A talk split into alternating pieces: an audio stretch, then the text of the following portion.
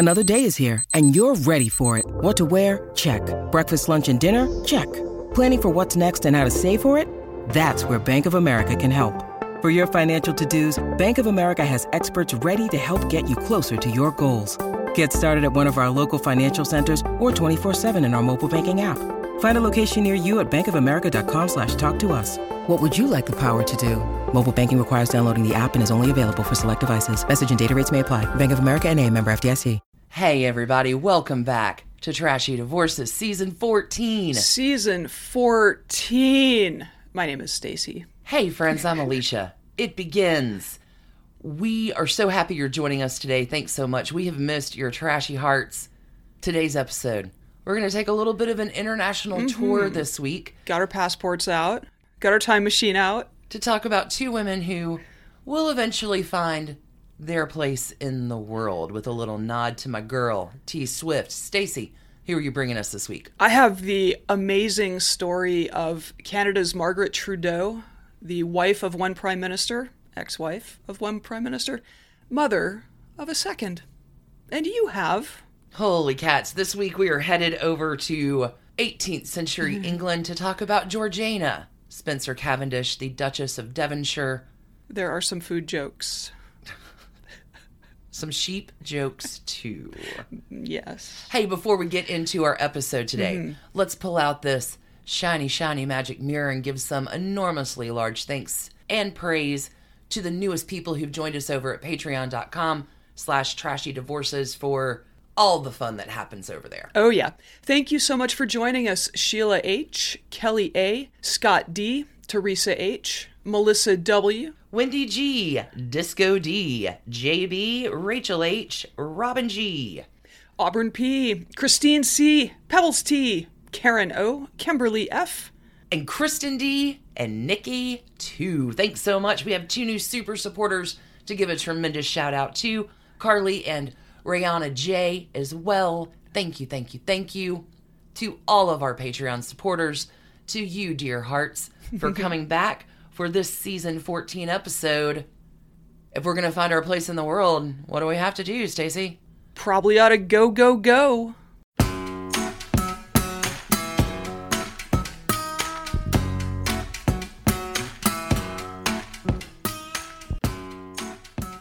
So, Stacy, in the first stop of our international tour today, you were doing an often requested mm-hmm. trashy divorce out of Canada. Oh, Canada. Oh, Canada.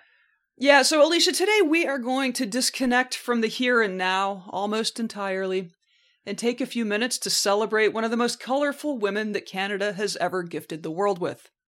I'm talking about Margaret Trudeau, Maggie to her friends, Oh, Maggie. one time wife of former Prime Minister Pierre Trudeau and the mother of current Prime Minister Justin Trudeau.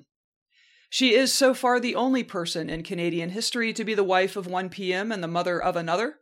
But that role isn't really why Margaret has been such a source of fascination there and around the world. The unconventional nature of her time as First Lady of Canada during the heady, drug fueled days of the 1970s put her in the orbit of some of the world's most notable people, some of whom she had barely hidden affairs with, and made her a tabloid staple for years. This sounds like a story for trashy divorces. It's yes. In the 21st century, she's had a fascinating second act, maybe third act, I'm not even sure. Having lived long enough for society and medicine to finally give her both a diagnosis, bipolar disorder, and effective tools to manage her mental health. which is fantastic. It is.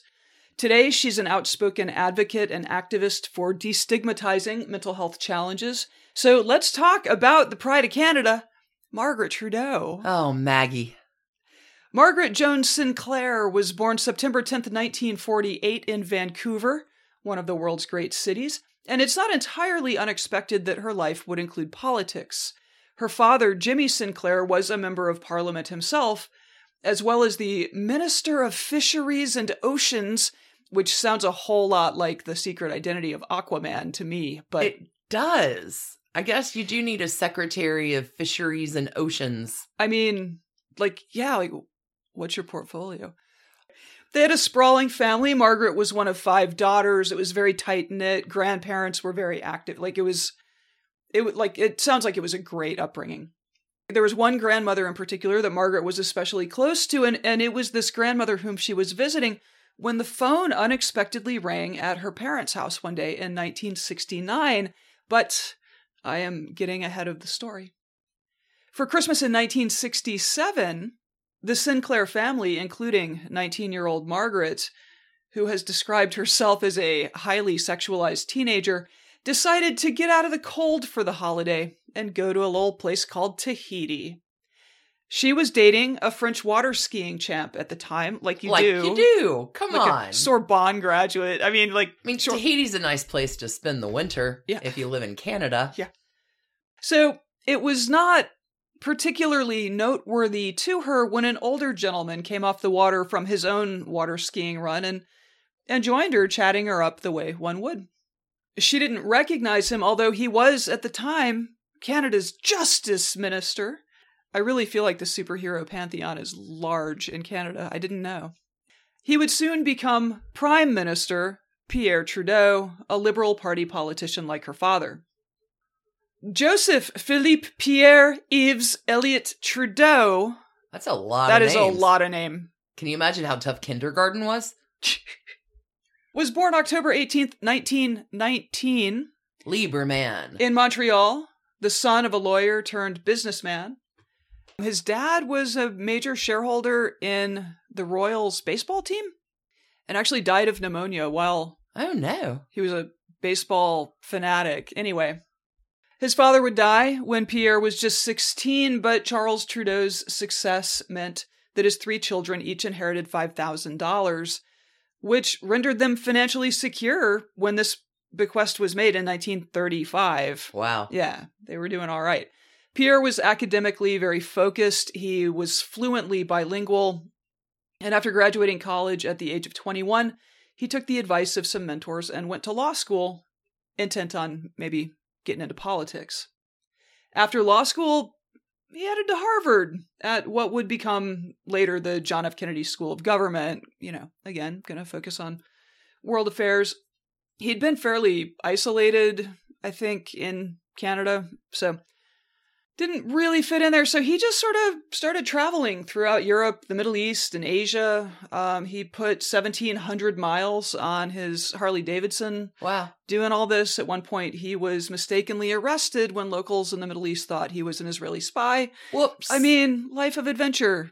an international education. Yes. So this really broadened his perspective, and as travel does. So he returned to Ottawa in 1949, went to work as an economic policy advisor. He would later teach at the University of Montreal. In 1965, seasoned and successful, Trudeau was elected to Parliament in a Montreal area seat that he would hold until he retired from politics in 1984. Wow. In April of 1967, he was pulled into the cabinet as Minister of Justice and Attorney General and decided to spend Christmas that year in Tahiti.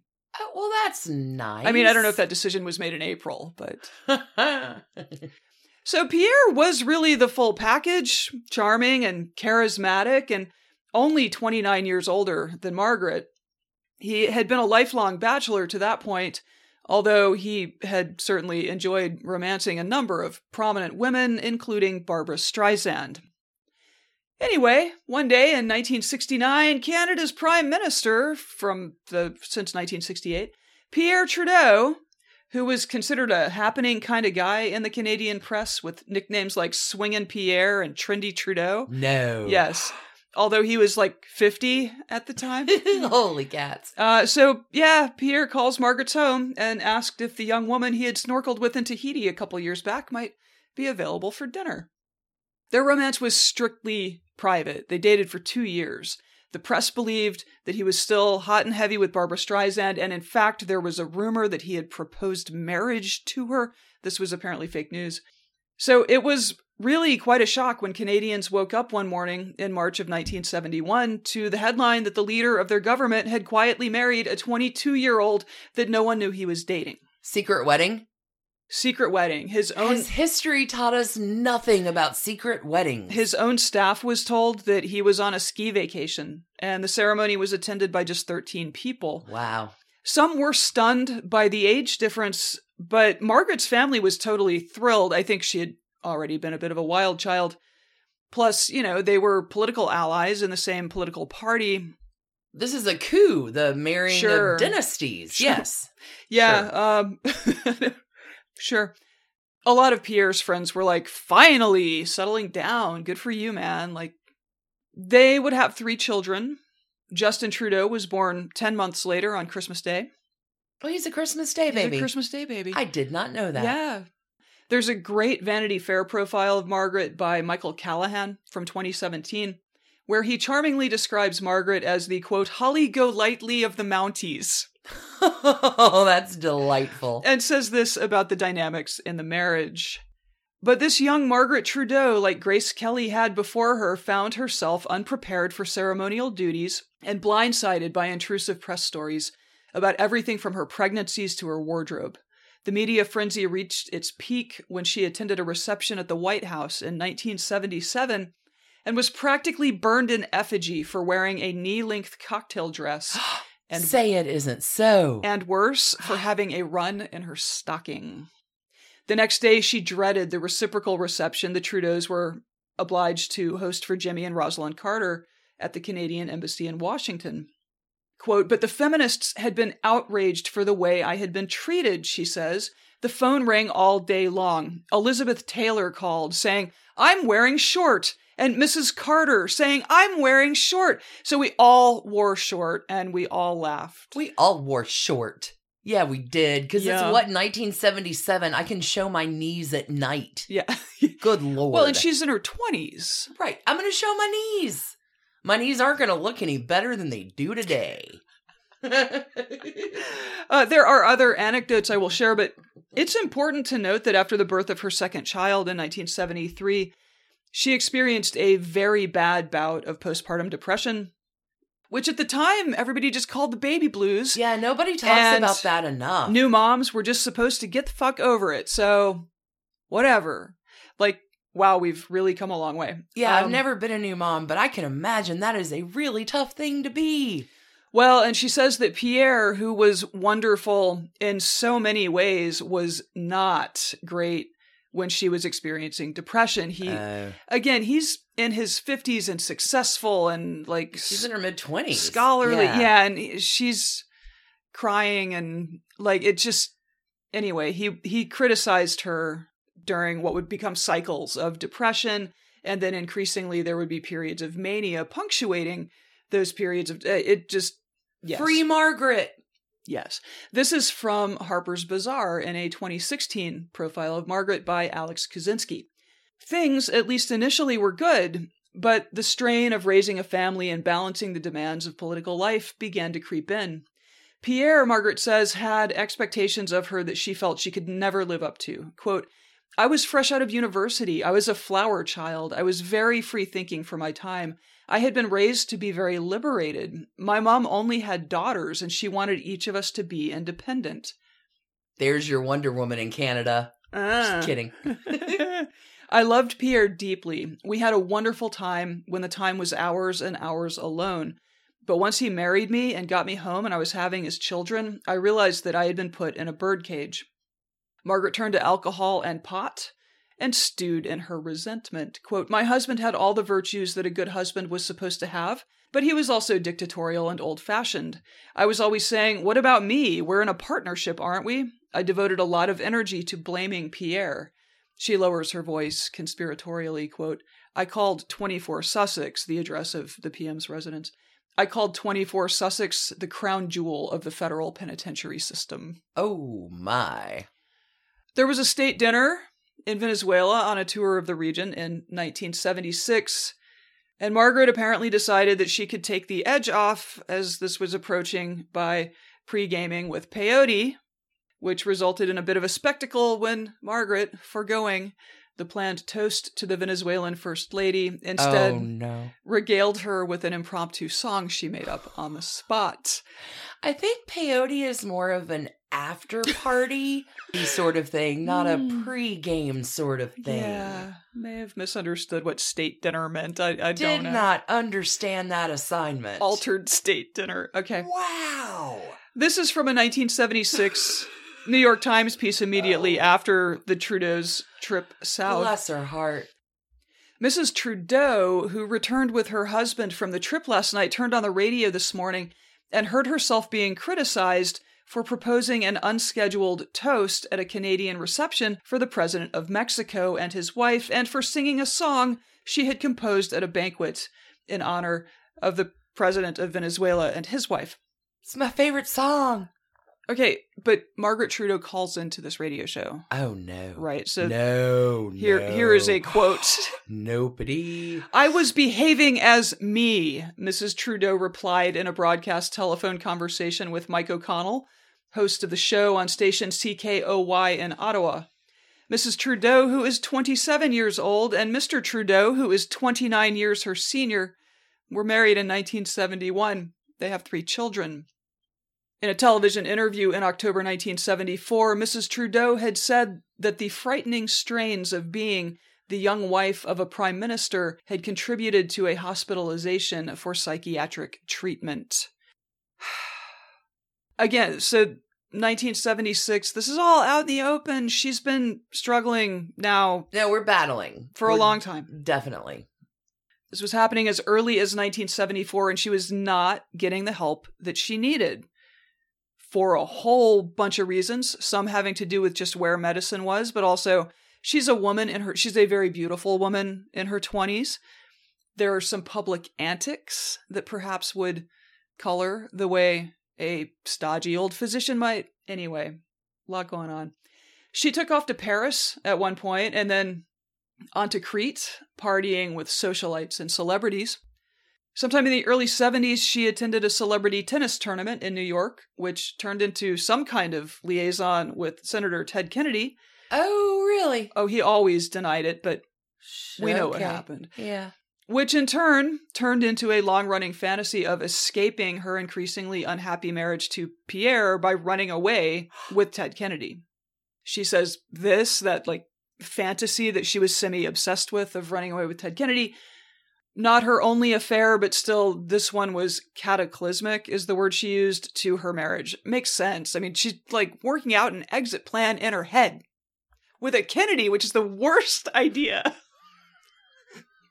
I do not know if Pierre spent the night of his sixth wedding anniversary alone, but I do know that he did not spend it with Margaret. Where was she? That's because Margaret spent the night of her sixth anniversary in Toronto at a Rolling Stones club show. Like, Fantastic. like small show where she was fashionable as ever and seen by all and photographed a lot.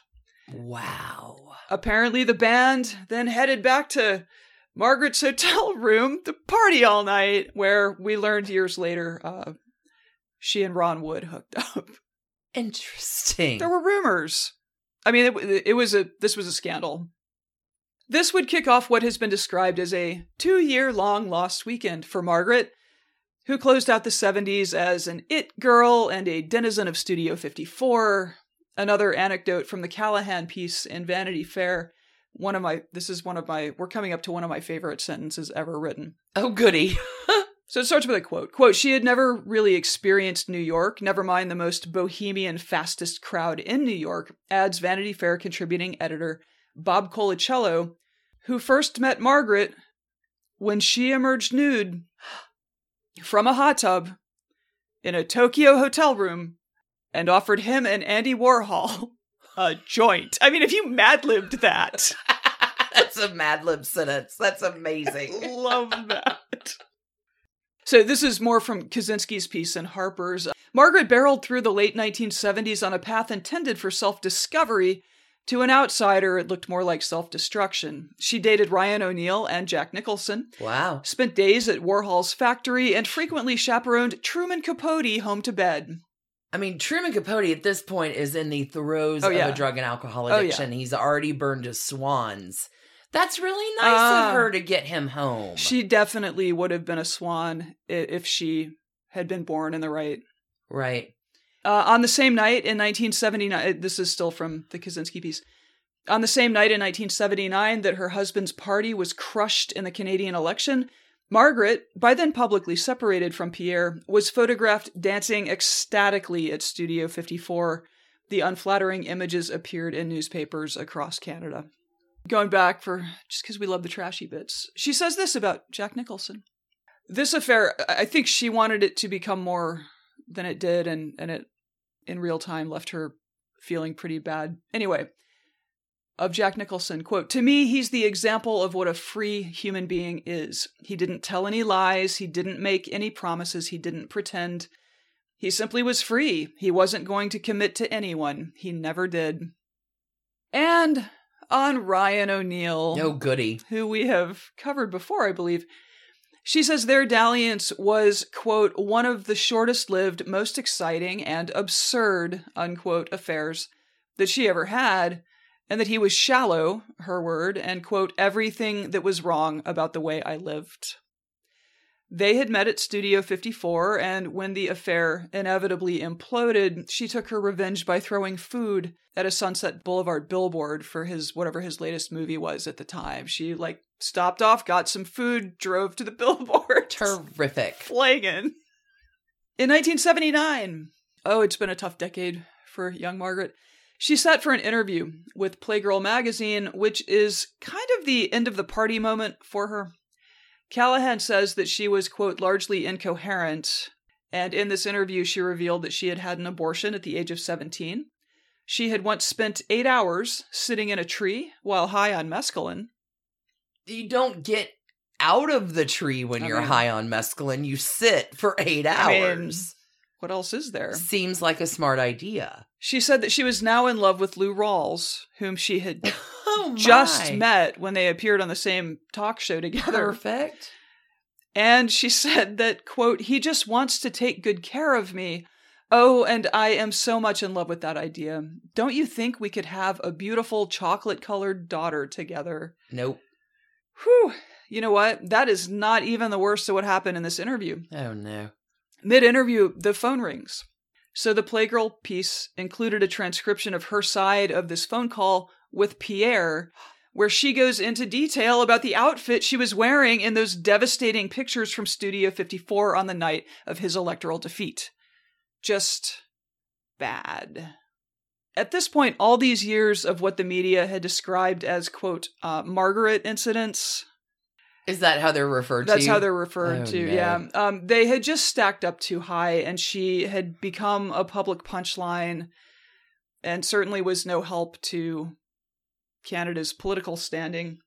She retreated from the public eye considerably, but it doesn't seem like she was fully settled down internally yet. Uh, for instance, she remarried 16 days after the 1984 divorce from Pierre was finalized although that marriage would last for 15 years or so, produce two more children. I, I feel like in this period, she did get settled down, but presumably when Pierre filed a no fault divorce petition in 1983, it probably was because she had met someone that she wanted. Like, I don't know.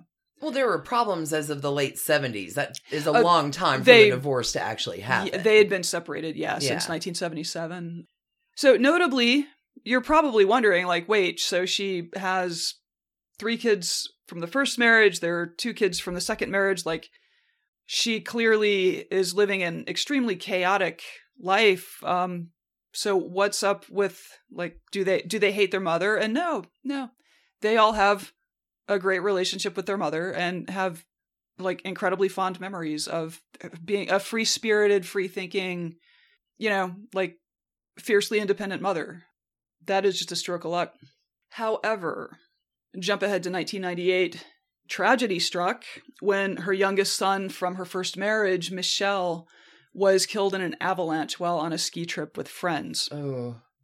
This triggered a deep depression, which was exacerbated two years later when Pierre himself, who had remained a warm friend of his children's mother, died as well. Like, of, oh, that's yeah. just tough.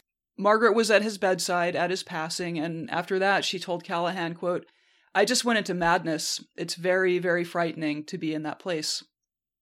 It took her years and two more hospital stays, including one where she was straitjacketed, to find her footing again. During one of these stays, another patient pointed to her and said to a third patient, You see that lady over there, the one in the corner crying? She thinks she's Margaret Trudeau. oh. she is Margaret Trudeau. She, in fact, is Margaret Trudeau. In 2006, she went public about living with bipolar and has since written extensively about it.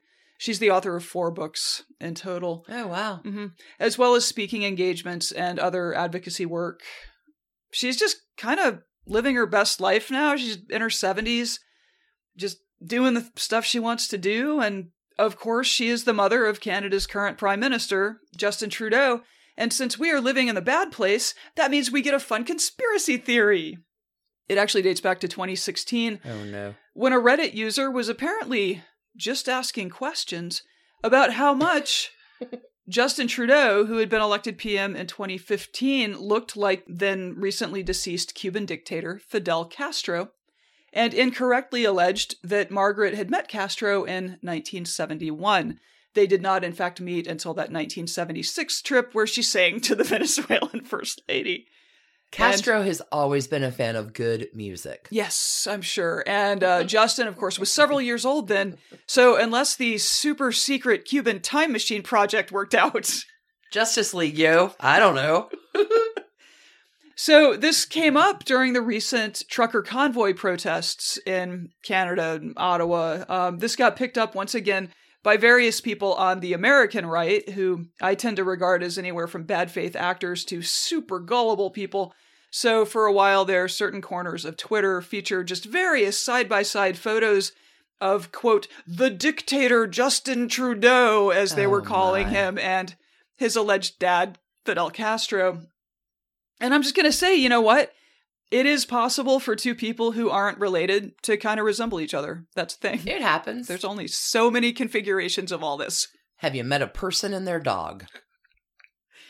So that, Alicia, is Margaret Trudeau, pride of Canada, wife of one prime minister, mother to another, and probably not one of Fidel Castro's exes. I'm going to give this one 29 trash cans for the age difference between her and Pierre, but also several decades worth of halos for living through a time where conditions like bipolar were poorly understood and there were not great treatment options available anyway. Gotta get to the future, and she did it. You know, she sounds like she found her place in the world. Mm-hmm. And there are quite a lot of similarities between my story and yours. Really? That was very well done. Well, I I am glad you enjoyed it. Let's take a break. Pay some bills. Hear from our sponsors this week. Yeah. And we'll see you on the flip with a similar story 200 years before. Oh. Back in a second. When you need mealtime inspiration, it's worth shopping Kroger, where you'll find over 30,000 mouthwatering choices that excite your inner foodie. And no matter what tasty choice you make, you'll enjoy our everyday low prices, plus extra ways to save, like digital coupons worth over $600 each week. You can also save up to $1 off per gallon at the pump with fuel points. More savings and more inspiring flavors make shopping Kroger worth it every time. Kroger, fresh for everyone. Fuel restrictions apply.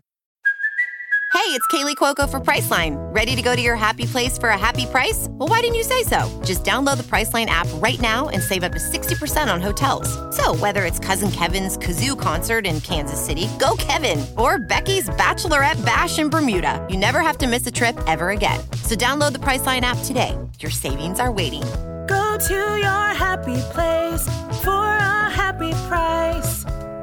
Go to your happy price, Priceline.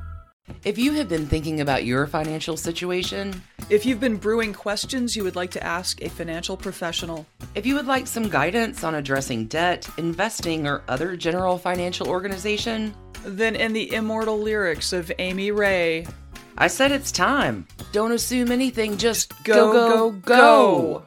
To the oaktreegroup.net. There you will find the contact information for three holistic financial planners that have been working together for over 17 years. Kelly, Eileen, and Ellen will tailor a financial strategy for your unique goals and circumstances. You can also give them a call at 770 319 1700 to schedule your free one hour consultation. They would never use your years to psych you out. Again, the phone number is 770-319-1700 and the website is www.theoaktreegroup.net. Go, go, go! All right, Alicia, next up as we whip out our passports to travel the world. I'm taking you back to 18th century Georgian Hanoverian England times. This story, it's not exactly a divorce though, but it's super trashy. It's a terrible marriage and it, it definitely qualifies as trashy. At least in the 18th century. Sure. Today, we are going to talk about the extraordinary life of Georgiana Spencer Cavendish, the Duchess of Devonshire. Okay. Now, Devonshire, it's a big deal. There's a dukedom that comes with Devonshire. When you hear Cavendish, Banana. not yet. when you hear the name Cavendish, you are looking at the dukedom of Devonshire. Okay. It is a peerage title in England. The Cavendish family has been doing their thing since the 16th century. Their thing sometimes being botany. Well, yeah, that's not until the 19th century. I know you're really into the Cavendish bananas, but we're not there yet. Back in the 16th century, it is Sir William Cavendish, who's not a duke yet, who is the husband of Bess of Hardwick. Oh, wow. Who we've talked about. Mm-hmm. Who her husband, back in the day for Henry VIII, oversees the dissolution of the monasteries. That's how he gets in good. Marries Bess of Hardwick. Bess of Hardwick is the second richest woman in England Right. next to Elizabeth I. Because she owned all that property from a number of marriages, correct? Correct. Bess of Hardwick. We've talked about her. She had four marriages. She's the builder. Uh, what a woman. She'll build Hardwick Hall with all the windows. Chatsworth. William, her husband, was the love of her life. Her other marriages, not so good, but she will marry all of her children and stepchildren well. When Bess of Hardwick dies, her wealth goes to her sons by William Cavendish, and her legacy monetarily after her death is what allows her eldest son, William, to purchase an earldom from the new king, James I, in 1605, everyone's favorite witch hunter. Ah, is- yes, yes. Right. Only the beginning of the rise of the Cavendish family. Now, there have been quite a few notorious Duchesses of Devonshire in time, but today we're talking about Georgiana. No one is quite like Georgiana. One marriage, and a polyamorous one in that, but that isn't even the trashy part. For every player involved in this story, there are so many affairs, so many scandals. This was 18th century high drama. Also, something interesting to know Georgiana is Princess Diana's fourth great aunt. I had a feeling that Spencer in her name was gonna. Coming back around. Mm-hmm. Albeit these two are centuries between each other, both Georgiana and Diana marry a man a decade older than them, and both were very much the focus of the press attention in their lifetimes. Georgiana is our story today. Super famous in the late 18th century for her charm and beauty and fashion and political influence. She was also known for her debts. And not only is Georgiana the four time great aunt of Diana, Princess of Wales, Georgiana is an ancestor of Sarah Ferguson, hmm. Duchess of York, through her illegitimate daughter. So many repetitions, so many spiderwebs, so many years apart. Let's get into it. Georgiana Spencer was born on June the 7th, 1757, at Althorp House in West Northamptonshire, where she grows up. This is the same house that Diana, Princess of Wales, grows up in. Hmm. The Spencer family seat is Althorp. It is a 13,000 acre estate in Northampton. It has belonged to the Spencer family since 1508, when the first Spencers bought the land after they amassed a tremendous amount of wealth as sheep farmers. Not bad.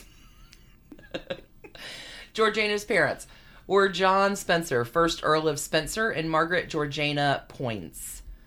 Georgiana's birth happens a year and a half after her parents are married.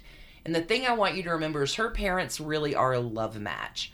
They get hitched in a secret wedding at Christmas of 1755 on John's 21st birthday. He's 21. He will marry the 18 year old Margaret from the Poyntz family, another powerful family.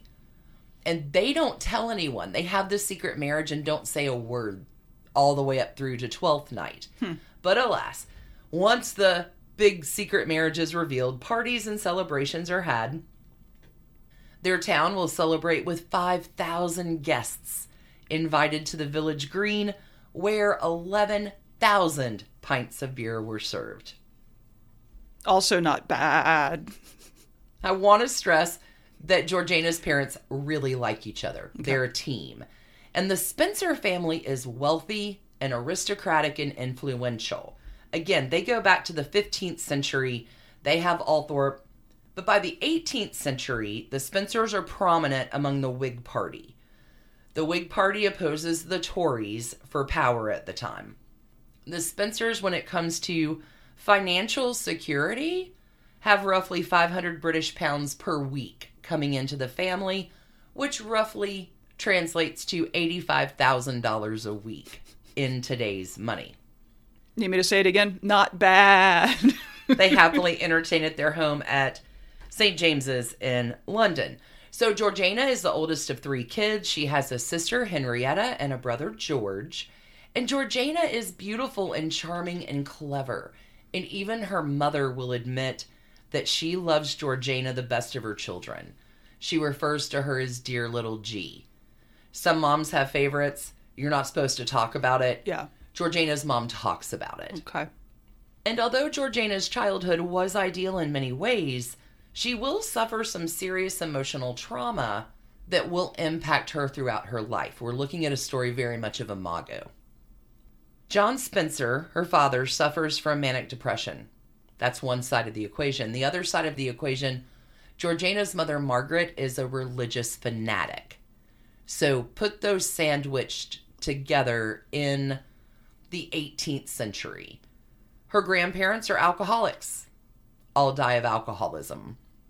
But Georgiana, little G, dearly loved and given all the advantages of an aristocratic upbringing, but a lot of difficulties to deal with in a time where nobody talks about anything unpleasant. During one of her father's most severe bouts of depression, Georgiana's mother decides it would be best for all the kids, all three kids, to be left with their grandmother while mom and dad go abroad to help dad recover. But they don't tell Georgiana why they're doing this. So it becomes very internalized with her that this is punishment. I've done something wrong and my parents have left me. This move will have a profound impact on her life because now she becomes a people pleaser. She never wants to displease anyone. She becomes very obedient. Because of this, Georgiana can be very easily manipulated. And again, Hanoverian Georgian period, there are strict rules that dictate court conventions of behavior, and Georgiana knows them. For my Bridgerton people, Georgiana is a diamond years before she's the diamond of the season. Because by 14, Georgiana is so charming and lovely that people are already talking about who she's going to marry. Hmm. She's 14. But that was nearly marriage age at the time, right? Georgiana's mother's like, no, I'm not letting her get married until she's 18. She's not ready for marriage yet. The family will be on a grand tour. Goodness, during this time, and Georgiana is praised for all of her virtues.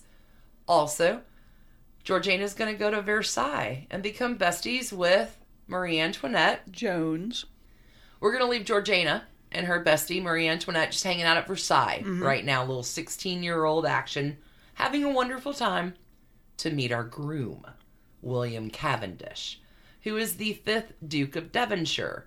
He's born December 14th, 1748, and when Georgiana meets him, William Cavendish is one of the wealthiest and most prominent men in England. He has come into his fortune when he was 16.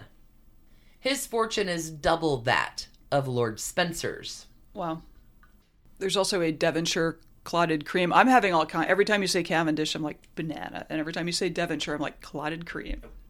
Okay.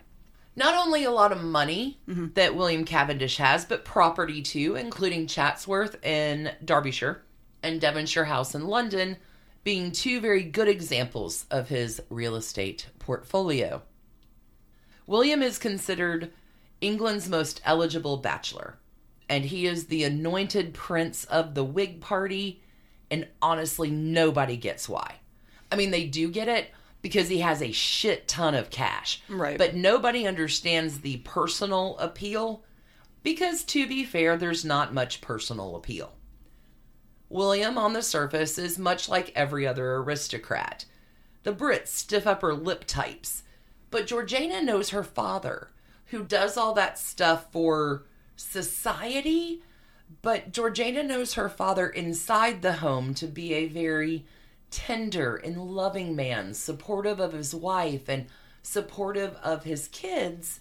And Georgiana, people pleaser, certainly thinks marriage must all be like this. When Georgiana is 16 and the Duke is 25, he will inquire about marrying her.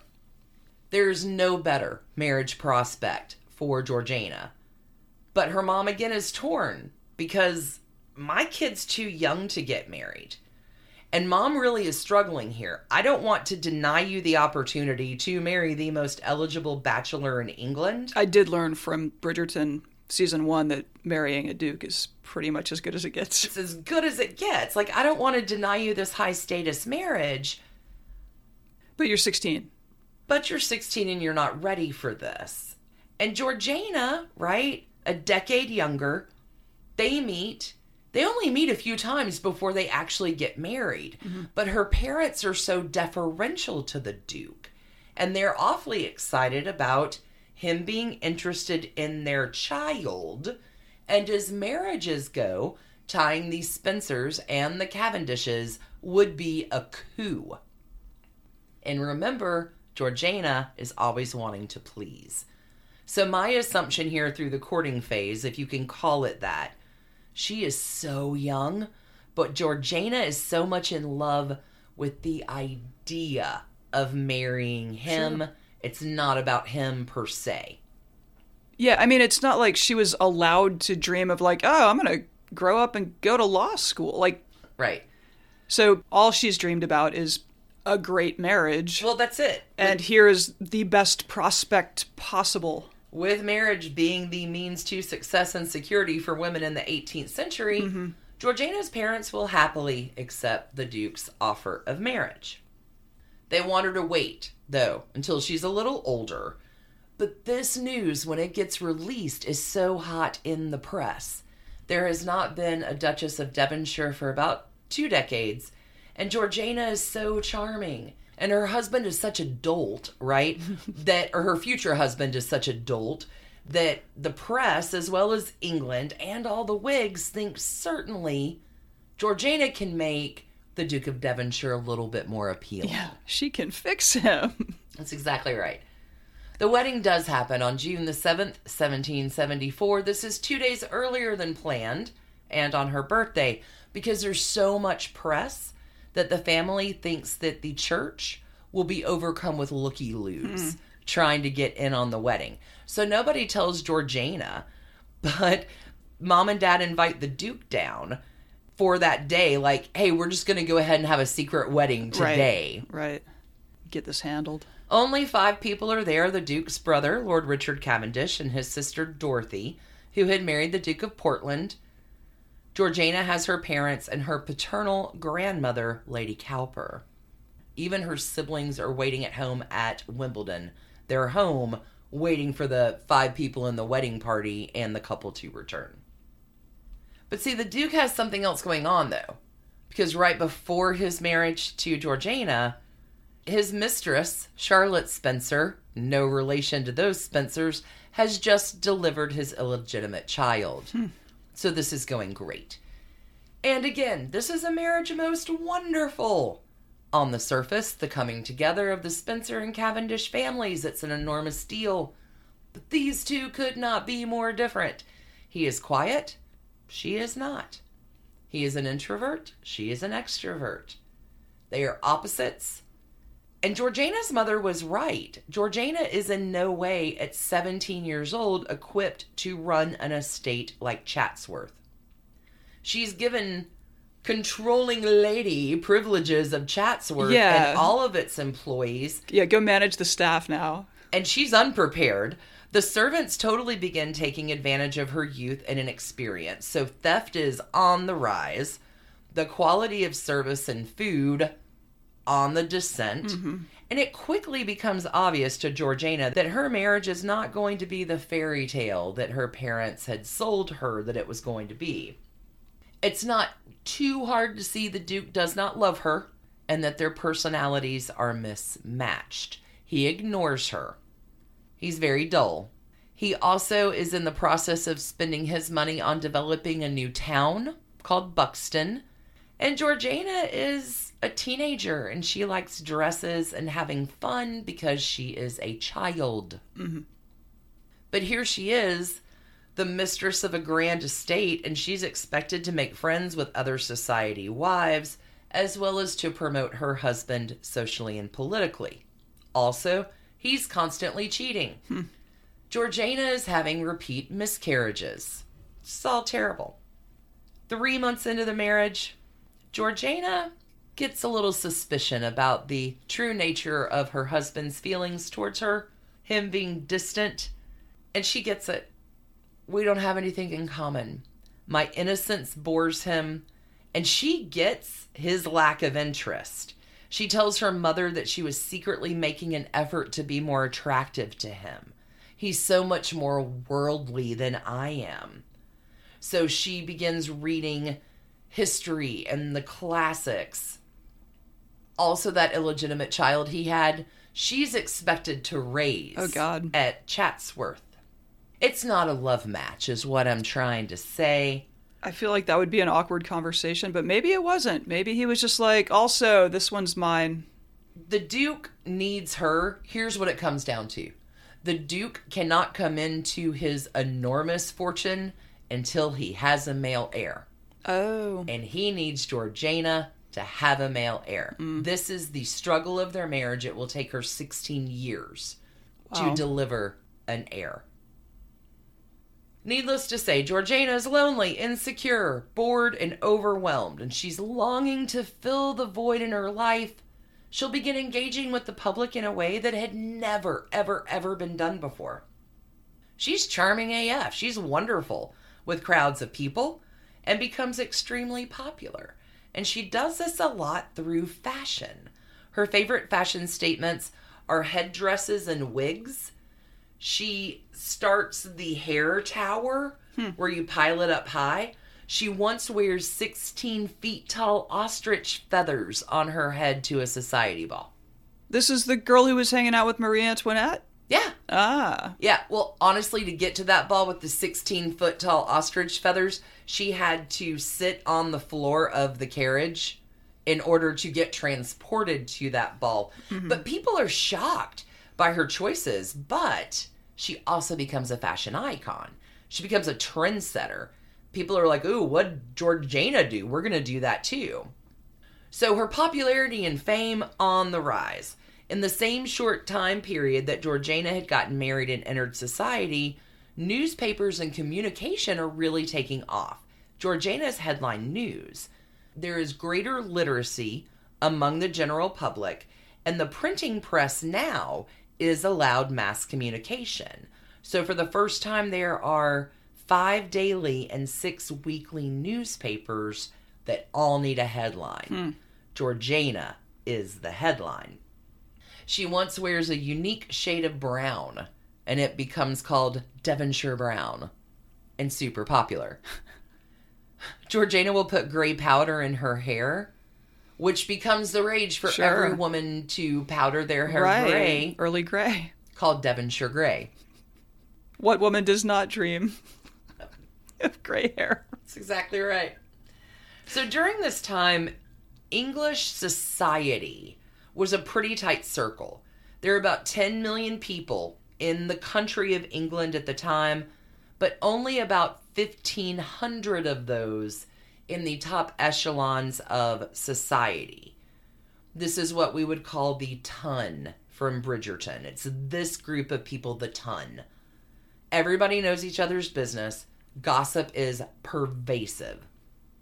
And the set that William and Georgiana are most closely associated with are called the Devonshire House Circle.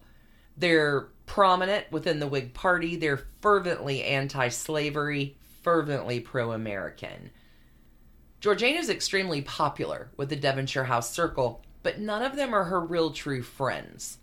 She's a people pleaser. She's going to try to continue to please them through her charm, clever antics, grace, all that stuff, but there's not a real connection. The Duke, who has been having affairs throughout their marriage, will now have an affair with Lady Jersey that becomes widely known that he will also flaunt in the face of his wife. Georgiana is humiliated and feels an even greater need to fill the void that her unhappy marriage had left in her life. The first plan for filling that void, Georgiana escapes her unhappiness through gambling. She becomes addicted to gambling and will rack up tremendous debts. Her debts are in the millions and millions in today's money. Maybe worse, Georgiana hides the debts from the Duke. Well, it seems like they have such an open and free share. and the Duke is getting chased and harassed by her creditors. Ah. Uh huh. So when the Duke confronts her, she'll admit to small amounts of debt, but she legit hides about 90% of the debt that she's accumulating. Sadly, Georgiana also becomes bulimic during this time. So she's got anxiety about her life, her marriage, debts, being childless. Add to that, she'll start abusing laudanum and other available drugs. Hmm. So, for the marriage that started so promising, by the age of 20, Georgiana has a major gambling addiction, crippling debt, suffering from bulimia, drinks heavily, and is dependent on opioids. Cool. Now, here's the cruel irony, right? The Duke is unable to pay off her debts until she bears him an heir. Oh, God. Because of the way his father's will is written, William doesn't come into the bulk of his inheritance until a son is born. 16 years it's going to take for that to happen. But Georgiana, she gets some ideas. She decides if the intimacy that she longs for with her husband is not there, she could find it in different ways. It is completely unacceptable for an aristocratic woman to have any affair with any other man until that aristocratic woman has secured a male heir for the husband's family. But hey, Georgiana comes up with a solution. Easy peasy. You want to guess? I think I know. Go ahead. You betcha affairs with women. Hey. Not a problem. I got this. The first of these, Georgiana has is an affair with Mary Graham. They meet in 1777, and there's some very tender letters that Georgiana writes to Mary. Quote, You must know how tenderly I love you. I am falling asleep and must leave you now, but I want to say to you, above all, that I love you, my dear friend, and kiss you tenderly. This something of a liaison will go on for a while, but it is in 1782 that the most notable of these lady crushes happens and will provide a far different course for Georgiana than what she thought likely, I am certain. Enter Lady Elizabeth Foster, also known as Bess. And there's a Bananas Foster. So Oh my. Bess is the daughter of the fourth Earl of Bristol. She's born May 13th, 1758. And Bess has been married. She has two sons. But her husband is fooling around like at the five year mark. 1781, Bess is like, hubby John Thomas Foster, I'm done with you.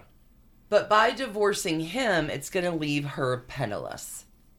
Bess will not see her sons for 14 years Yikes. because of this, because mm-hmm. John Thomas Foster will keep them. But Bess is going to console herself and go to Bath in 1782 for a little time to recharge after the terrible separation, losing her children, and pending divorce. And it is here in Bath in 1782 that Georgiana and Bess become best friends. And Georgiana's like, Bess, honey, you're my best friend and lover. You should come live with us. You cannot face this terrible world alone.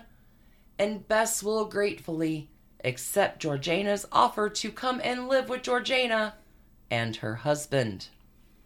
This seems awkward. Well, or, or not. I don't I don't know.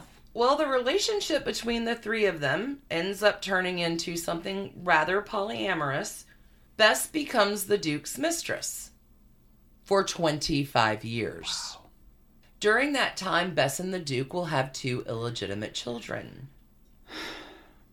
However, Georgiana's own feelings for Bess will continue.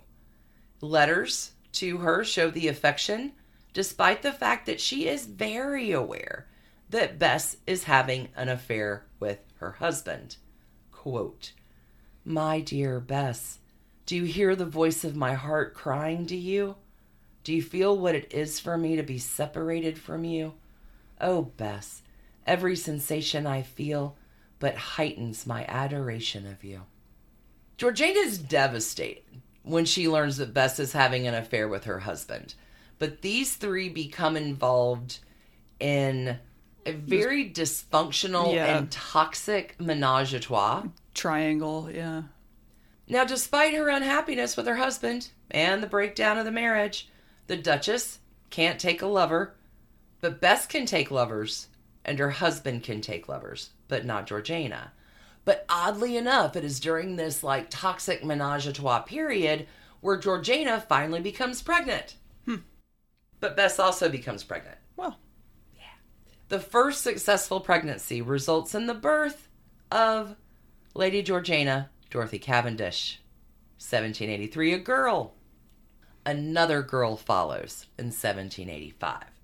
But hey, the whole political thing is heating up, and we're living in a threesome.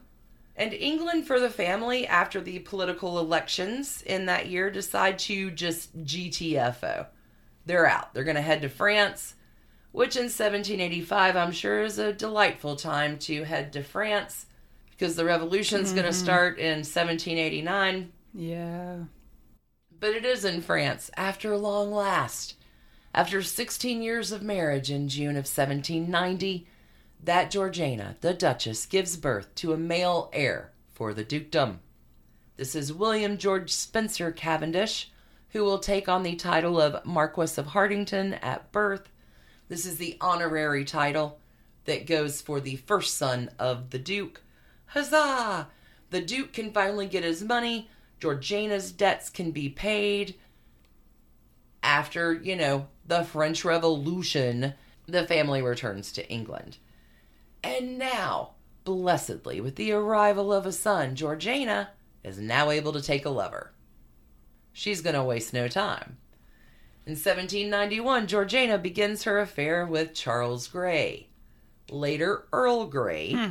who was considered one of the who he's the romance of her life. Good tea. He's handsome, he's charming, he makes good tea, he's a Whig politician, second Earl Grey, who will later go on to become the prime minister in hmm. 1830.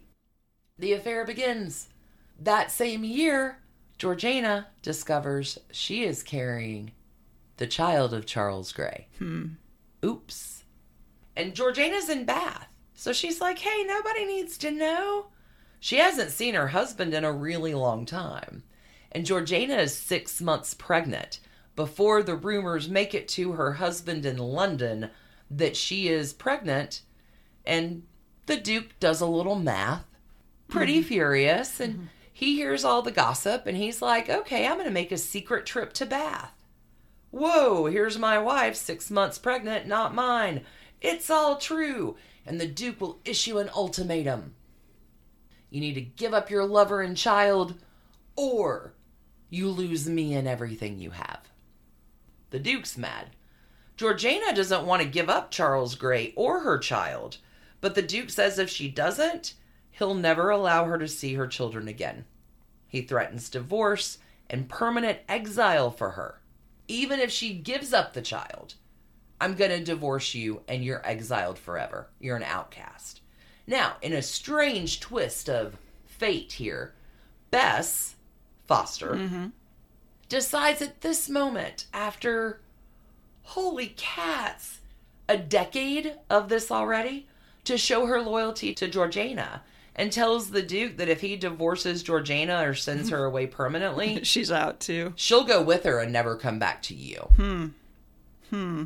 Georgiana will reflect on her decision in a letter to a friend, writing, I have, in leaving Grey, left my heart and soul. He has one consolation that I have given him up for my children only. Georgiana travels to France to deliver the child. She'll go with her sister and Bess Foster. The society in London, the Ton, thinks that Georgiana is summering in Switzerland and wintering in Nice because this is what the Duke has told everyone in London.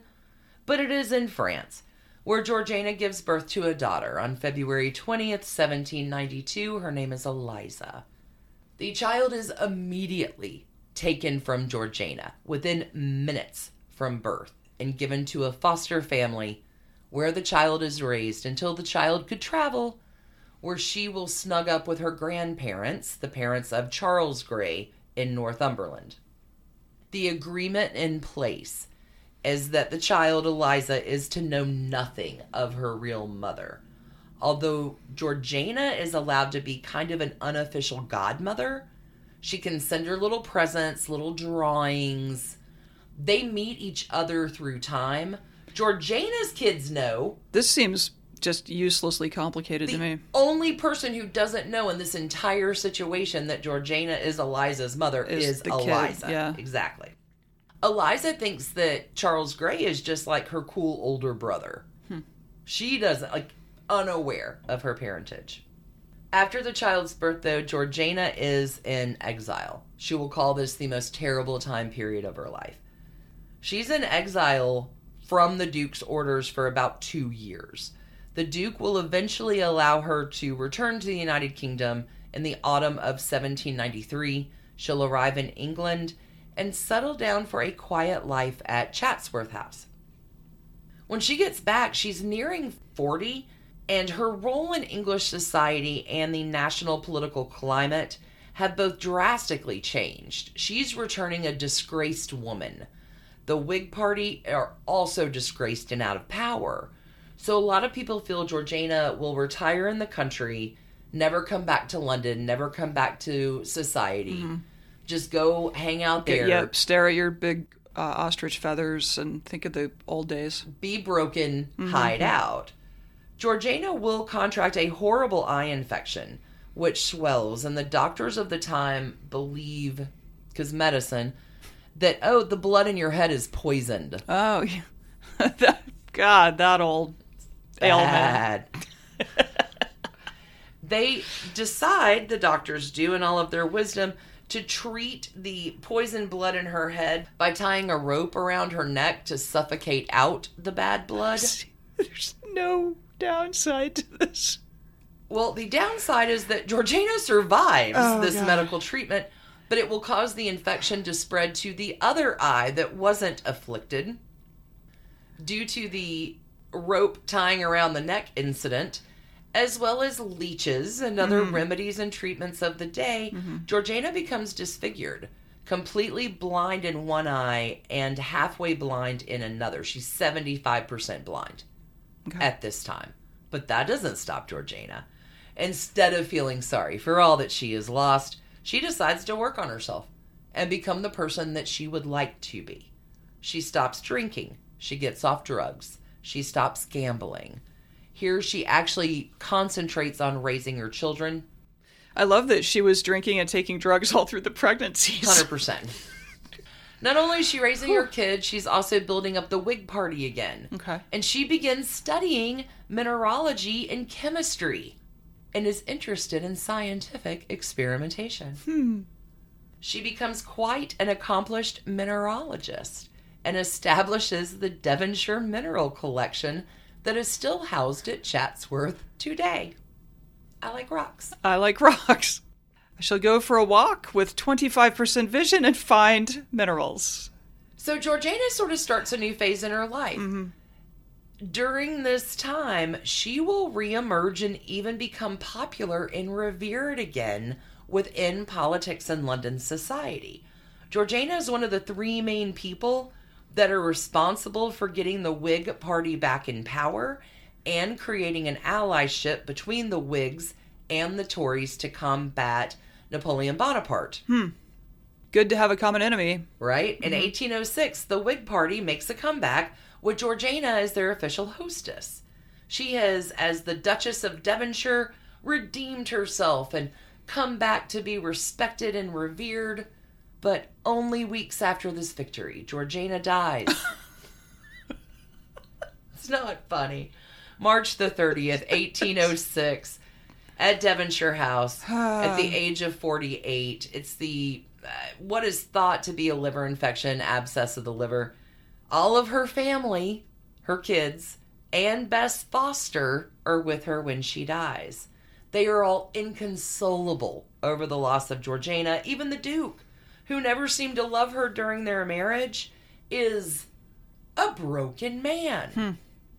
Georgiana's daughter, little G, writes a letter to her mother the day after she died that reads Oh, my dearest departed mother, I wanted to throw violets on your bed, as you had thrown sweetness over my life, but they would not let me. Even the Prince of Wales will write The best natured and best bred woman in England is gone. Long live the Duchess of Devonshire. It's going to take three years, but the Duke will go on to marry his second Duchess, Bess Foster, in Oh, God. 1809. yep. Well, I guess they had a history. yeah. for 25 years, Bess Foster becomes the newest Duchess of Devonshire. And is it Bess Foster who invents Devonshire clotted cream? You're a funny girl. I mean, Your jokes today are not. Georgiana Cavendish is still widely regarded as a trailblazer in women's rights, politics, fashion, activism. She is the subject of numerous famous paintings and books. There are still over a thousand letters of hers that remain at Chatsworth. And Georgiana will succeed in finding her authentic self, her place in the world. She will pass away when her life is on a high note. She is deeply loved by her children, mourned by an entire country, and buried in the family vault at Derby. I don't know. I love this story. A girl looking for a place in the world. Like, aren't we all? As trash cans go, enough trash cans to fill Chatsworth. Hmm. That's my assessment. And that is the trashy non divorce of Georgiana Spencer Cavendish, Duchess of Devonshire. well, I'm glad we pulled out our passports and our time machines today. It was quite a ride. That's quite a life. quite a ride. Just the constraints. It's uh Stacy, I think that wraps up our international episode for the week. okay. We're going to be back on Wednesday with a new episode of Trashy Breakups. And don't forget, Monday, brand new episode of Done and Done coming to you. We're about to take a super delightful passport ride over there. Hmm. Trash Pandas, thanks so much for listening. It's really exciting to be back for season 14. You ain't kidding. No, I'm not. So much fun. We can't tell you how much we appreciate your ears and your support. If you want more of us, you can find us over at patreon.com for almost daily episodes. Almost. And until we meet again, mm-hmm. Trash Pandas, Keep your hands clean. keep your hearts trashy. See you Wednesday, friends. Bye. Bye. And thanks to you for listening. Trashy Divorces is a Hemlock Creatives production, created and produced right here in Atlanta, Georgia by us, Stacy and Alicia, with a little research and writing help from the brilliant Melissa O. Our art is by Sydney V. Smith. That's Sydney V. Smith at carbonmade.com. And our music is used with permission of Ratsy.